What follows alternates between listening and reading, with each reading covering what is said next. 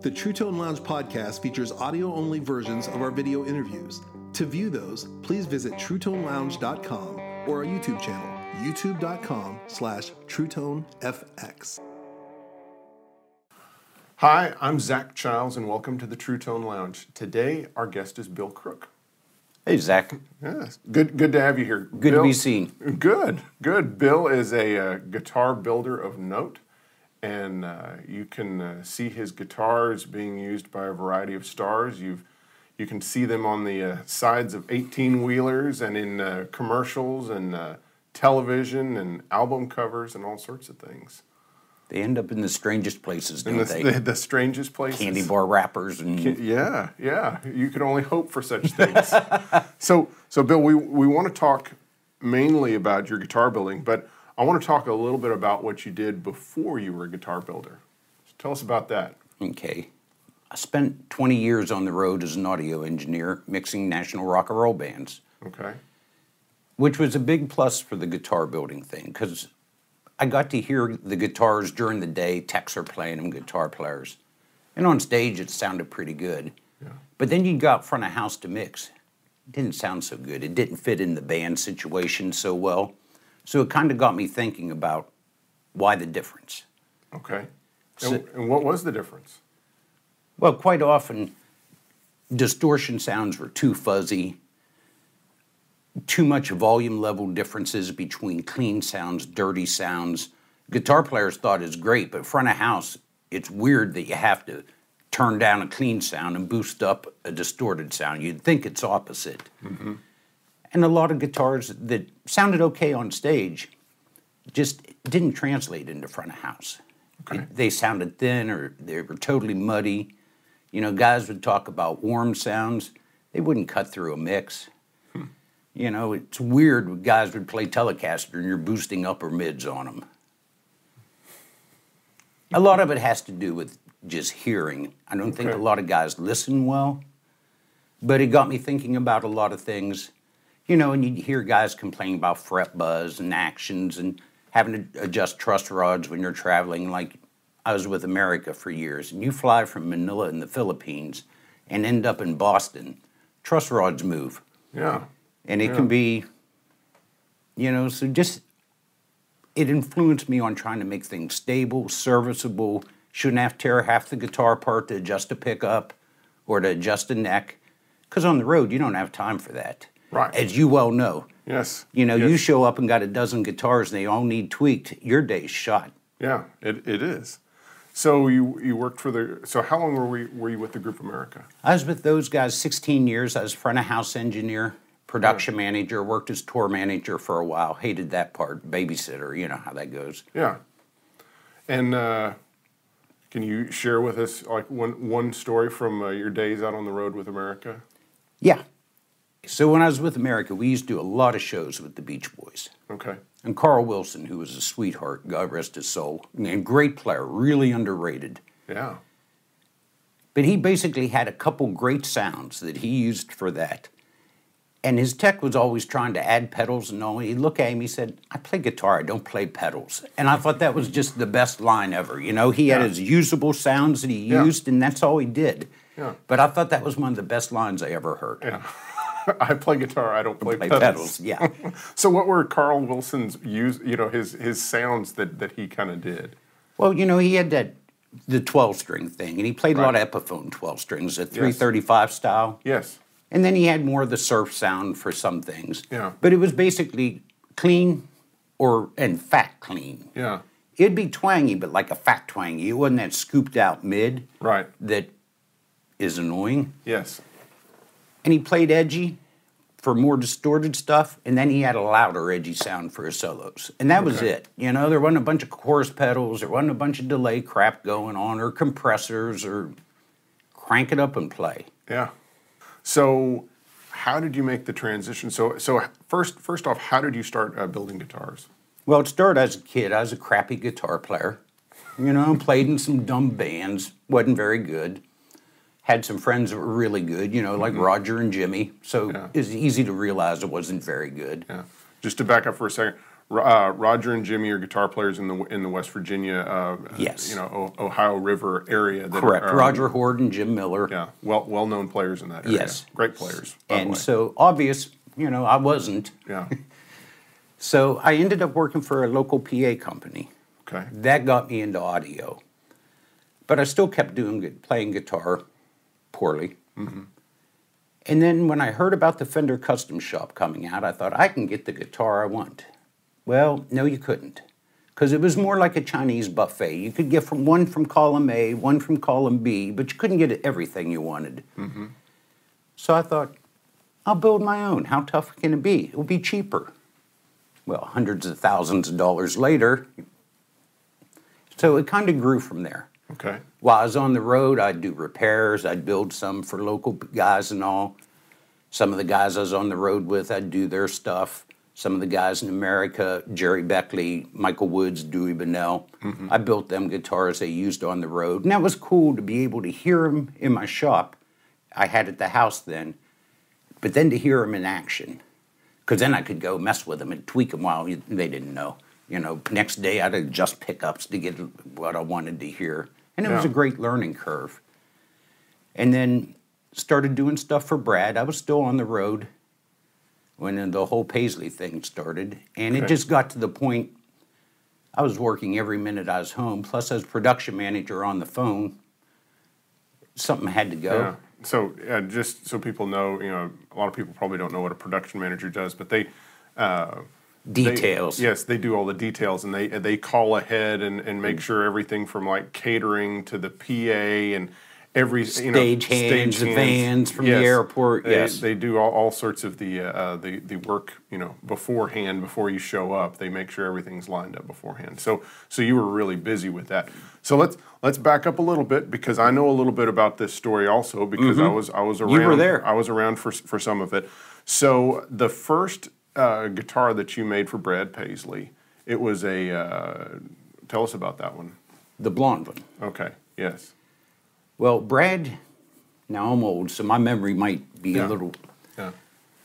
Brad got his record deal. Mm-hmm. Jimmy at home, Jim Miller, and Roger Horde and I, we were all excited for him. We're all older than Brad, and he was like the young guy. Roger was his teacher.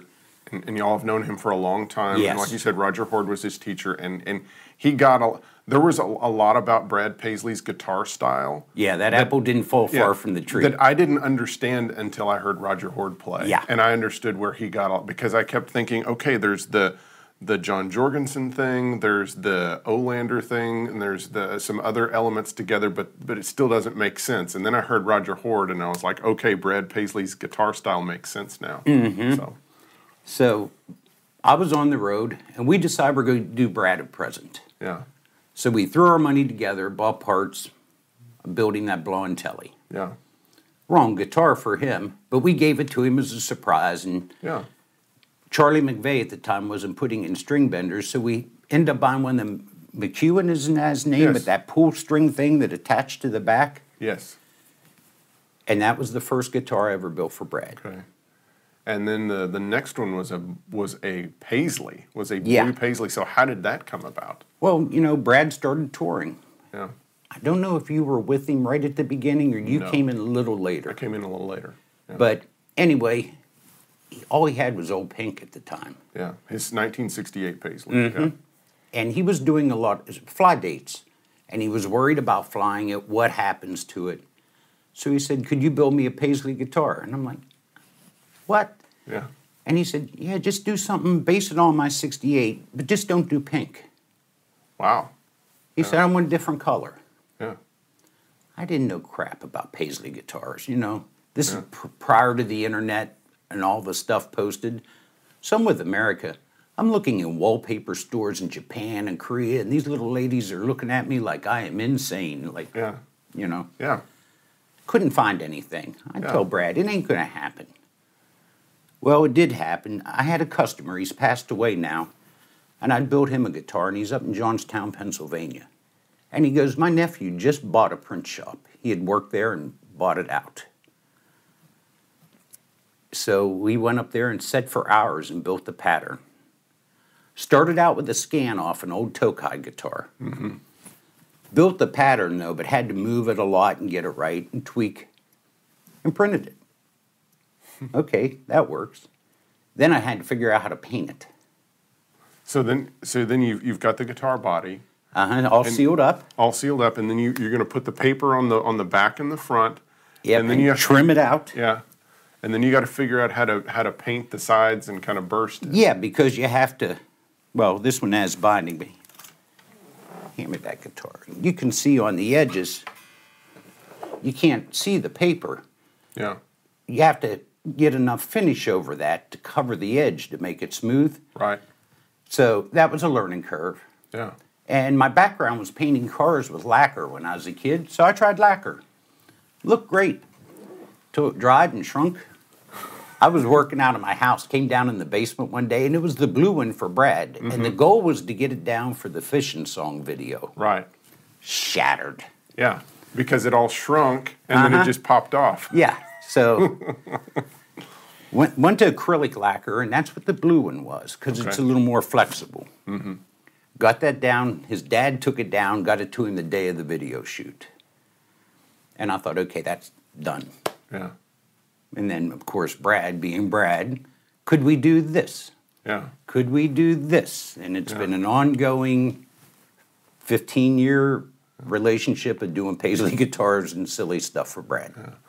So I came into the picture right after that uh, that that song, that video was, was The Brooks and Dunn tour, No, was that your no, first? The, uh, no, the uh, the fishing song. Right after that uh, that song, um the video was done. I came on with him right after that. Okay. And so, so basically, at that point, he had his old 1968 Paisley, and he had that blue guitar, and that was his backup. And so that's what that's what we uh, that's what we toured with. And then I can't remember if it was he or you told me. He said, "Well, there there's two more, you know, Paisleys coming." And uh, and you made you made two more. You made a maroon Paisley. Because it matched Ben's drum kit. Remember, I covered that drum kit in Paisley, which I would never do again if someone put a gun to my head. Yes. it wasn't fun. and then and then there was a uh, a, a silver one also, a kind of gray. That was that black and white Paisley, Yes, it's it? right. It's black and white. Yeah, different than this one. Yes. Because this is the pearl, but Yeah. yeah. Yeah. So getting back to uh, you know, of course, with your experience on the road and Mm-hmm. the fact that you know with America, um, you uh, you were doing front of house. And then you were also building some guitars that the band was using, Mm-hmm. and uh, you started putting some features on the guitars to really help them be more roadworthy because you were thinking about in about them in a very practical sense. So one of the things that I noticed right away was that you had the truss rod adjustment, you know, at the headstock. So Which makes so much sense. yeah, because I didn't have to I didn't have to take the neck off. And when you're touring, you know, like you said, going from Manila to the United States or Yeah. anywhere else, you, you know, many times you have to adjust the truss rod. And so if you have to take the neck off, you know, versus, you know, versus adjusting at the headstock, there's a huge, you know, convenience factor in the fact that, you know, you, you can, you know, tweak it and keep, you know, keep working on other things while Face it. yeah. If you got to take the neck off, neck Yeah. off, close Yeah. enough for who it's for by the third time, right? yeah. I do everything. There's a well, you know Charlie McVeigh, the fellow that makes the benders. Yes. great machinist.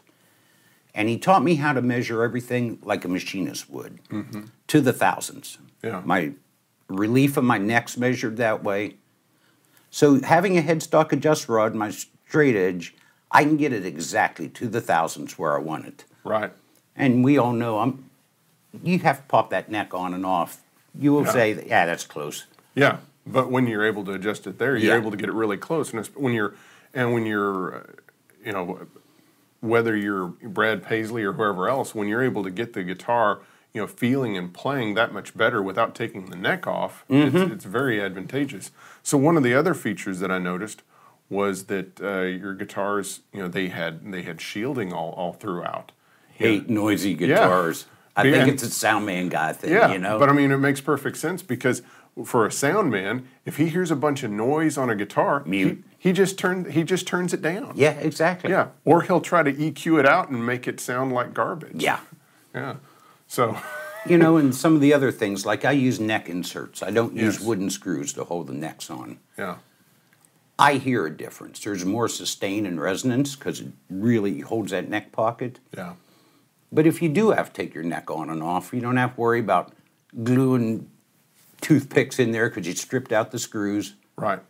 You know, And and also uh, there have been a number of times where I I took you know one of your guitars apart so that I could put it in uh, in in luggage or, or, or things like that when we went to Japan. you know. international flights are great, aren't they? exactly. You can just take the guitar apart, Yep. and, and when I, as soon as I got back to the hotel, I I put it you know right back together and restrung it, and it was ready to go. Mm-hmm. So you know what are, what are some other things that you uh, you do on the guitar? A lot of it's attention to detail. I'm really Yeah. anal about fretwork, nut work, where I want it to sit. And on the electronics, I'm lucky I work with a pickup builder, Peter Florance from Voodoo Pickups, who's a great wealth of information.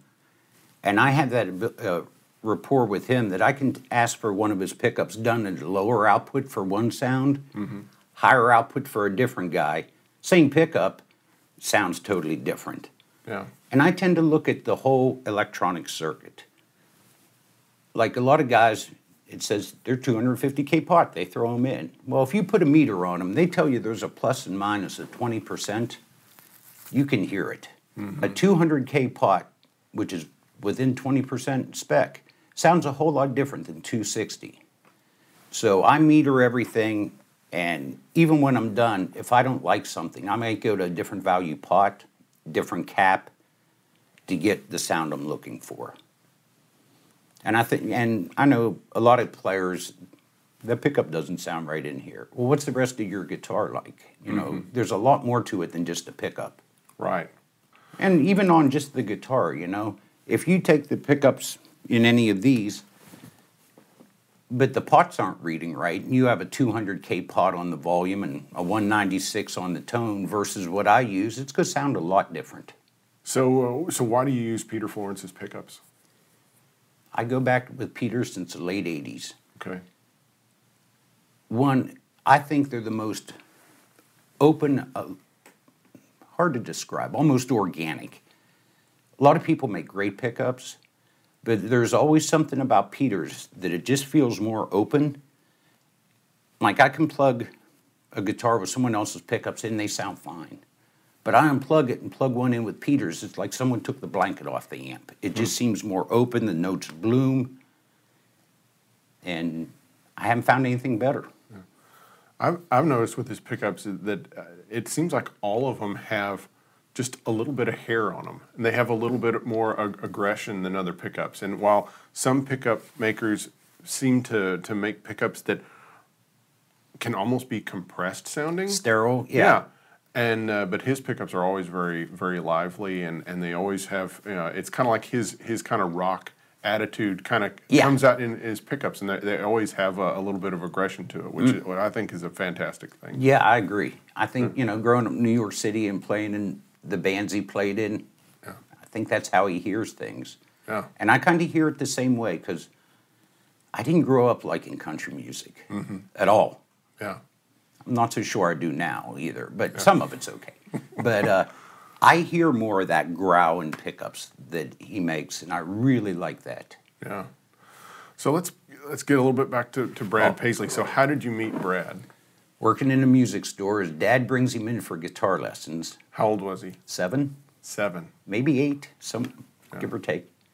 About the same size as he is now, but you know. Yeah. Yeah. And I'm talking to him, great kid. And I said, What do you play through at home? And he said, I got deluxe reverb. And I thought, for a seven year old kid, that's pretty good. Yeah. Yeah. And then, I- you know, it wasn't like we were best buds, but he was in the area. And he would play with guys. But I was gone a lot, I was on the road. But he would be at Jamboree USA, the radio show, as a guest, and Roger would sneak him in with the staff band. And when I'd be home on break, a lot of times I'd go in and fill in, doing monitors or mixing the studio broadcast. So I got to hear him maybe two or three times a year playing professionally and saw the progression he made every year. Yeah. Was he one of those guys that you felt like was just kind of naturally gifted, or was he someone that was naturally gifted and worked really hard? Yeah, he worked really hard. Yeah. I can remember he was in high school, maybe like freshman or sophomore. Lindy Fralin pickups had just come out. Like he had his Yeah. first ad in Vintage Guitar News. Yeah. I was living in an apartment at the time on the road. Brad gets a set of them and shows up and like, hey, can you put them in my Strat? and I'm like, yeah. Next day, he comes down after school, so yeah, he's probably freshman or sophomore, but he was into gear even back then. Yeah. I remember his dad. I think it was a '62 reissue Strat. I think Brad had a day or two and sanded all the finish off the back of the neck. Yeah. Doug wasn't so happy. So you met him at seven, and then you just kind of continued to stay in touch with him. And then as he got a record deal, you know, you made the, you know, you made the blonde Telly, then you made the blue, Blue one. paisley, then you started making all these other guitars. Remember the Bucko caster? I do remember the Bucko caster. It was the late night call from Canada. How do we do Paisley and Buck Owens and put it together? Yes.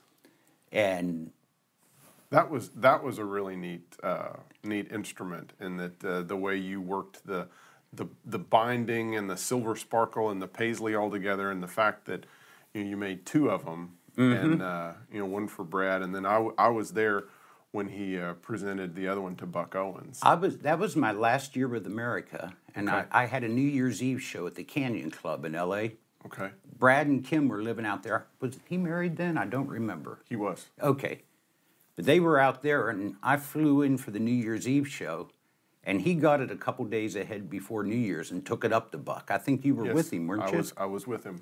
So, yeah. That, that's a weird guitar because Brad wanted red, white, and blue, which on Paisley doesn't work. Right. Bad. But the Yeah. coolest one was always Don Rich's, you know, the double bound metal flakes, Exactly. like this champagne one. Yeah. So we did the silver one. And then did a silver sparkle paper with the black paisley, the same print that was on the black and white one. Mm-hmm. And Brad said it has to be double bound. Well, you can't use real binding with a paisley because you could never cut that paper that perfect edge. Right. I didn't know what to do, so I was thinking about it. I talked to my neighbor, Mike Kirk. He's a car pinstriper guy. He Mm-hmm. does all the pinstripes on like Brad's red guitar. Okay. He took pinstriping tape, ran it all the way around one piece, folds it over, and it looks like binding. This one's real, but the one on the wall is done with tape. Wow. You never know it. Nobody Yeah. knows it. I tell them, and once it's cleared over, you'd never tell. I can't do it, Wow. but he gets it. It's more accurate than binding when it's scraped. But he came up with that way so we could do the double black binding on that Bucko caster.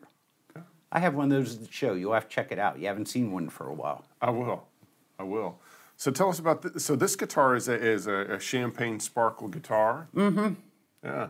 Well, so this this kind of looks. It has kind of a that Buck Owens Don Rich thing, which uh, you know, which I love. Well, like for this show, I like to. People will only order what they see, Yeah. so it gives me a chance. I try out new stuff, see people's reaction. Some of it like they like, some of it they don't.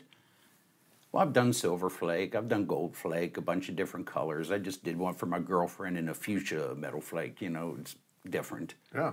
But I always thought the champagne was cool. Is it silver or is it gold? You know the the Yeah. look. Yeah. Because depending on the lighting. Yeah, exactly. So how did you get into finishing?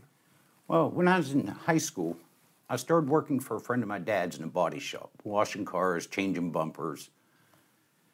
Taught me about doing body work. By the time I was a junior in high school, I went to trade school for auto body, but I'd already been painting cars by then, so I could do it in my sleep.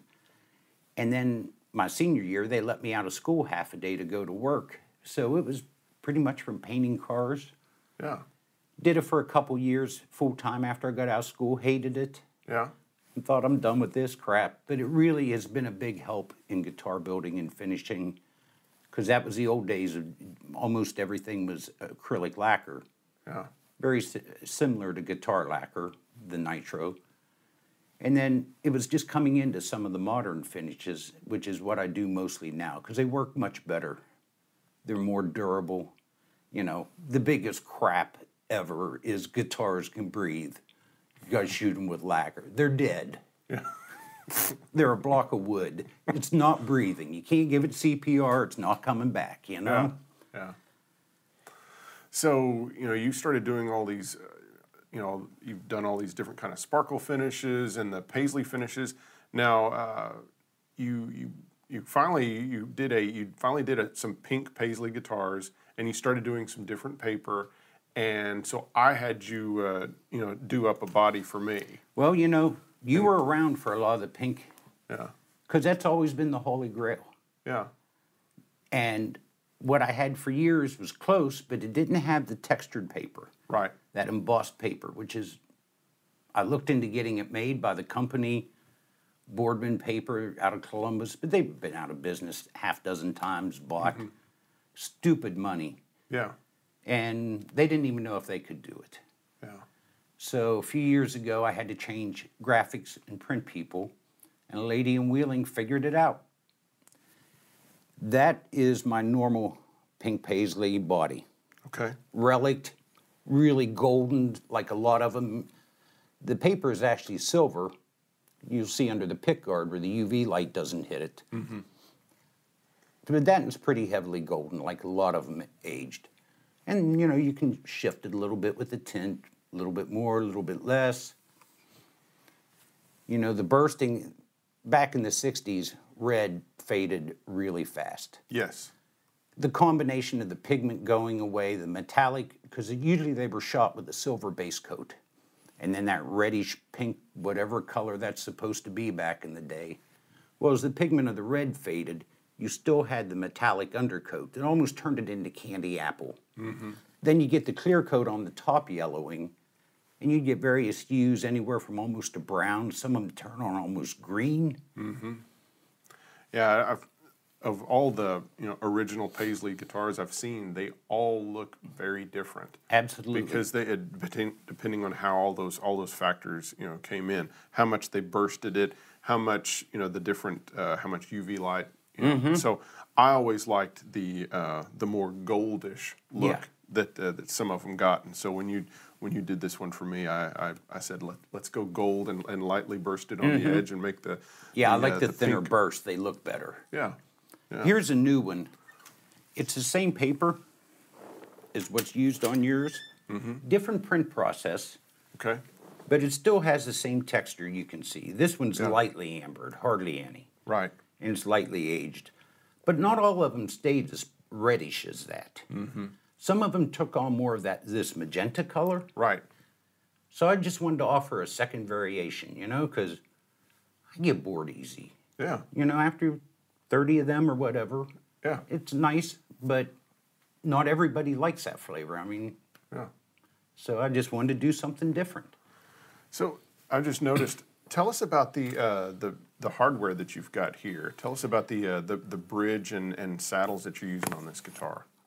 On almost everything, I used uh, vintage style made by Callaham Guitars in Virginia. Yeah, It's a little thicker, which I like. yeah, It has more mid range to it. It's not as twangy, yeah, but you don't hear people uh, complaining that tellies aren't bright enough very Yeah. often, you know? I like the sustain and the richness it gives it. right. And I love his compensated saddles. Yeah, You know, vintage saddles, they're yeah, get the pliers out and bend the screw to get it closer. The angled saddles were an improvement, you know, where they were drilled on an angle and set funny. right. But you got string slippage sometimes, you bending on the E and Yeah, B. Un- unless you notch it. Yeah. yeah. But this this solves that. So Yeah. who makes those saddles? Bill Callaham from Callaham Yeah, Guitars. They look vintage, but they're milled on the top like you would mill an acoustic guitar bridge. right. They intonate, you know, none of those weird overtones. Mm-hmm. It might not be for the purist, but I'm not building vintage guitars. There's a ton Right. of guys that try to do knockoffs of those. Yeah, I'd rather have, I like the vintage look, you know, Yeah. it's what I grew up with. But I think it's a big improvement over the stock Yeah. 50 saddles. yeah. That one of the one of the big ways in in which you can change the sound of a guitar, a Telecaster especially, is by changing out you know the bridge, the material, the thickness, the the type of uh, of uh, you know saddles and such. Like this this is a you know a more you know vintage style bridge, and it's much you know twangier sounding. While that bridge gives it more mid range and more sustain to it, and and then of course the the type of material that you use. So. Yeah. So I think you were one of the first guys to ever mix materials where you had different saddles of, of long time ago. Yeah, so- Again, trying to get things balanced. Mm-hmm. Because you know, as a player, if you get your high end where you want it on a telly, mm-hmm. quite often you wish that low end had a little more snap to it. Right. Or vice versa. Mm-hmm. You get that bottom end snapping, the high end's like an audio guillotine taking your head off. Yeah. So I'm talking to Charlie McVeigh, the bender guy, one day. Mm-hmm. He uses aircraft aluminum in his bender parts. I had him make me some saddles.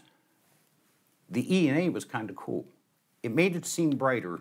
In hindsight, it was more a little bit scooped out mid as opposed to brighter, but it was a step in the right direction. It got that E and A little more balanced. Mm-hmm. Then I made, went to Callaham. They do a stainless steel set. I use the stainless steel on the E and A, mm-hmm. And to me, it really works for making that E and A pop with that twang you want. Right. But the brass on the others keep it a little softer and more even. Yeah, because the the brass seems to be, yeah softer and have a little a little bit of compression. To it. Mm-hmm. Yeah. So that's that's nice. so so you like to use steel on the E and A and then brass on the on Yeah, the, stainless steel. yeah stainless steel Because they're different than here in like cold rolled steel or hard Yeah. rolled steel saddles. yeah I like the stainless. okay. So so if a guy wants wants one of your guitars, uh, what does he need to do? Usually, first things email me.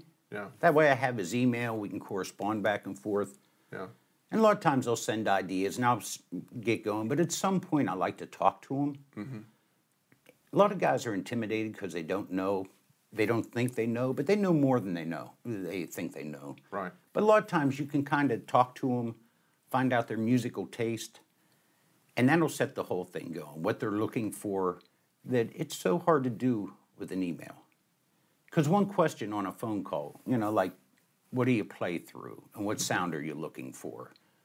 Well, if he says, I'm going to sound like Brad and I'm playing through a Fender Twin, it ain't going to happen. right You know, for for many reasons. right. Yeah Talent's probably one of them. Yeah. But, you know, a Twin isn't going to sound like a Vox. right So it's a whole different thing. But it gives you the idea of what they're looking for, which will affect what I recommend for pickups.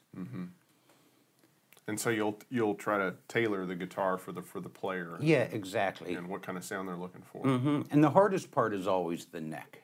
You know, it's like trying to describe how much garlic to put in someone else's food over the phone. you know, I like big fat necks, and I Yeah. cannot lie. No, but uh, Yeah. you know, I like baseball bats. Yeah Nobody else does. Yeah But it taints my vision because when they say a medium neck, I'm thinking to me, oh, the medium, that's about 880. No, medium's about small, like what's on your guitar, about an 830. Which Yeah. I, so, you know, I've had to learn that over the years. And I have some things on my website. There's a blog post that teaches people how to measure a neck as far as nut width, thickness, radius. And it's step by step with pictures, and it seems to help them. And most guys can get pretty close. Yeah. What are uh, what are some things that you wish guitar players knew?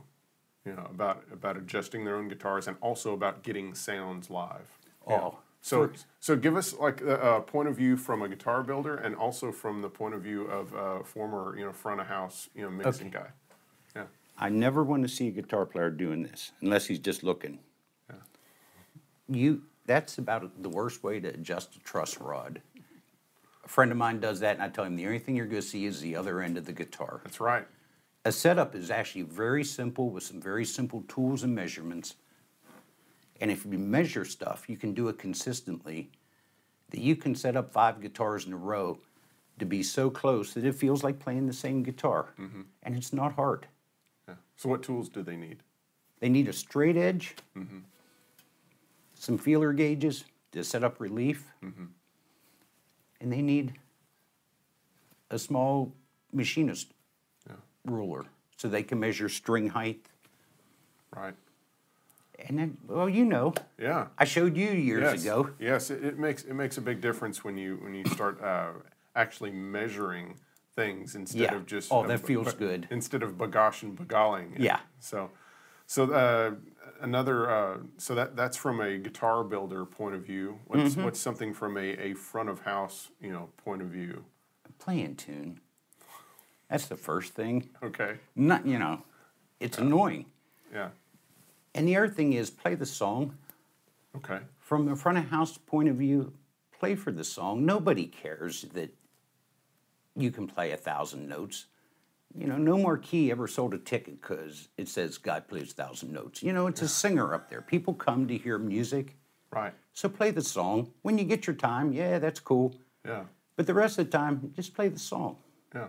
Play the song. And the other thing is at sound check, quit noodling around when they're trying to do monitors and all. When they tell you to play, play. The rest of the time, quit. Shut up. Yeah. How's that? That- That's that's that's great advice. That's uh, we've uh, the uh, the kind of play the song. I've I've heard people uh, put it another way. It's like you know play the song on the guitar instead instead of playing the guitar on the song, because there's a there's a big difference. Roger Ho- Horde told me a story that, you know, he was a kid, but the hot shot player. I think he said he's around 13. And he got hired to play with like the country band. So he said he's up there and he's playing every lick he knew in every song. And he said they go out on break and steel player and singer out there having a cigarette. And Rod said something, he was feeling kind of cocky. And he said, How'd I do? And one of them looked at him and said, Son, just play the damn song. And he pointed up here and said, There's no money at that end of the neck. All the money's made down there. Just play the song. Which is true. Yes, it is. You know, what, a four minute song got what, 12 seconds of guitar solo? Yeah, maybe. Yeah, it, well, anymore, three seconds of a guitar solo. Yeah. But just play the song. Okay, now give us one Brad Paisley story. All of them start out, you know, the joke no great story ever started with, and we had a salad, Yes. right? You know, with Brad, the phone call is almost always, I have an idea. Okay. You fill in the blank because you lived through enough of that. Yeah, I have an idea. Yeah. A few years ago at the Nashville show, I had this red metal flake guitar with pinstriping that Mike Kirk did. I thought it looked really cool. I'm a car guy, I like that Yeah, stuff. pinstripe is cool on a guitar. Well, nobody picked it up at all. Brad saw it. He, you know, we're just talking. We're catching up on kids and stuff like that he has. And so I take it back home and I do a guitar show up in Greensburg, Pennsylvania. Totally wrong show for me. It sits there. So I'm sitting there bored talking to Charlie McVeigh and I get a text from Brad. Did you sell that red guitar? No.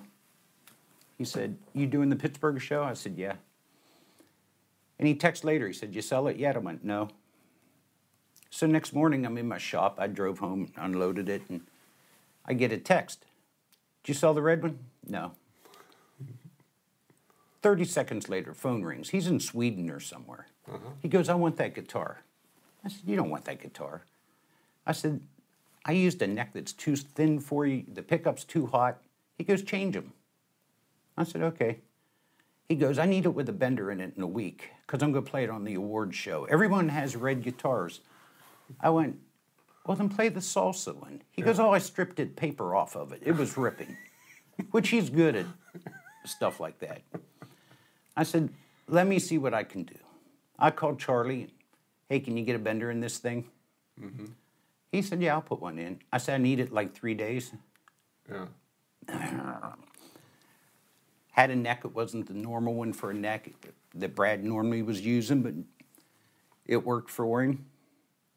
Changed the pickup. Charlie got the bender and a few hundred dollars in overnight cost, and he got it the day of the awards show, and they were playing outside in some pool in Vegas or something. And Yes. but that's how it goes a lot of times with Brad. Yeah. Can we do this? Yeah, in a week, In a week. or, or like after the flood when Chad was teching for him. Right. I get the phone call about the flood. This was in this was in twenty in twenty ten. There was a, a huge flood in Nashville, and all of Brad's guitars and his set and basically everything for the tour, which they had just finished rehearsals for, were all at sound check. And there was this huge flood where the whole place was underwater. Everything was destroyed. Go ahead. Yeah, and so Chad calls me freaking out. Doug did, Brad did. Yeah. They didn't know until they got in there. And then it was toast. Yeah. And they hadn't started re- all the band rehearsals. They'd done tech rehearsals. Okay. So Chad and them get in there, you know, it's it's not clean water, flood No, water. there's so, there's all sorts of sewage and diesel fuel and all sorts of things in the water. and that's some of the better stuff, you know. Yeah, yeah. So they drag it out, hose it off, like every other artist did in Nashville. But Brad got a tour going in 22 days. yeah, It was called the H2O tour because I did the water guitar, that blue Yeah. metal flake one. there's no irony there. No. So he needed guitars. Now he had a couple at the house that I built him years ago mm. that weren't down there, he wasn't using. Long story short, in them 22 days, I built four guitars for him with benders in them. He had bought a 52 reissue at that place out in California he shops. True Tone, is Yeah, that? Yeah. yes, out in Santa Monica. Yeah. yeah, He sent it to me. I did work on it. Got Charlie to put it in a put a bender in it. Drove down here. They were at rehearsals, and I set up a bunch of guitars of mine, changed pickups to what he was using at the time. Because you know, Brad does that cycle: low output pickups. Let's make them hotter. Let's make them hotter, and then oops, too hot. Let's go back to low ones. Mm-hmm. So it's you know, it was on one of those cycles. So I had to catch up to where we were. yeah. So drove down here in one day, worked, I don't know, till stupid o'clock in the morning. Got up, drove back to Moundsville. I was spraying the water guitar, which you have to build up a lot of finish over the flake. But with the urethane finish, you can't spray whenever you want to. You got these windows. So on the way home, after having not slept and driven from Nashville, I went and sprayed clear on the guitar and then went to sleep for a little bit. And got him that guitar, the water guitar. It showed up in Virginia Beach at three o'clock in the afternoon, day of the show, of the first kickoff of the tour. Wow, So it was a busy. Uh, yeah, it was a busy time. And if I remember correctly, you had some customers that gave up their guitars so that Brad could have some for his yeah, tour. there was a kid in Columbus. I can't remember his name. A lot of guys, past customers, were calling and say, "Hey, Brad needs a guitar. He can have mine." Yeah, You know, people are really nice, especially guitar players. yeah, And uh, but the one kid, I was in the middle of it, and I called him and said, "Hey, you in that big a hurry?" And he said, "Well, yeah. Why?" And I told him, I said, "I really like to steal this one. I'll build you another one, and we'll work out a deal." yeah. Well, he, Brad was a big hero. He said, "Do it." So I finished it up. It went to Brad. It was the black and gold sparkle paisley, Yeah. and then built that kid another one. Well, Bill, thank you so much for coming out. Thanks, It's a buddy. pleasure. Great seeing you again. Great seeing you. We still on for Duck on Saturday night. We, we're absolutely going to have duck. Perfect. All right. Catch you later. See you guys. This has been an audio presentation by True Tone, truetone.com.